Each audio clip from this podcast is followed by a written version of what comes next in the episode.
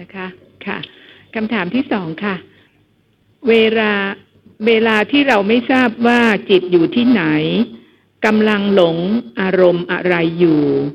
เราควรทำอย่างไรดีเจ้าคะ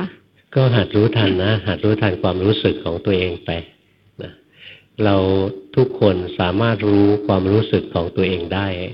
ความรู้สึกทุกชนิดเรารู้จักอยู่แล้ว แต่เราละเลยที่จะรู้ มีใครไม่รู้จักว่าโกรธเป็นไงบ้าง มีไหมใครไม่รู้จักไม่เคยโกรธ ใครไม่เคยโลภ ใครไม่เคยหลง ใครเคยกลัวบ้าง มีไหมใครเคยกลัว มีคนเดียวเคยกลัว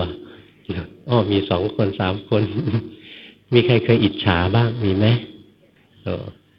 เคยทุกคนแหละ ใช่ไหมนั่นความรู้สึกทุกชนิดนะ เรารู้จักอยู่แล้ว แต่เราละเลยที่จะรู้ว่าตอนนี้ใจของเรารู้สึกอะไร ใจไม่เด็ดหลงไปไหนนักหนาหรอกเราแหละไม่ยอมดูเอง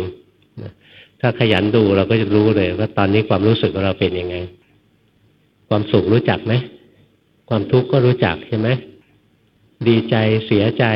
นะกลัวกังวลนะรู้จักทุกอย่างนะเซ็งเซ็งรู้จักไหมเซ็งเซ็งกับโกรธเหมือนกันไหมไม่เหมือนเห็นไหมแยกเป็น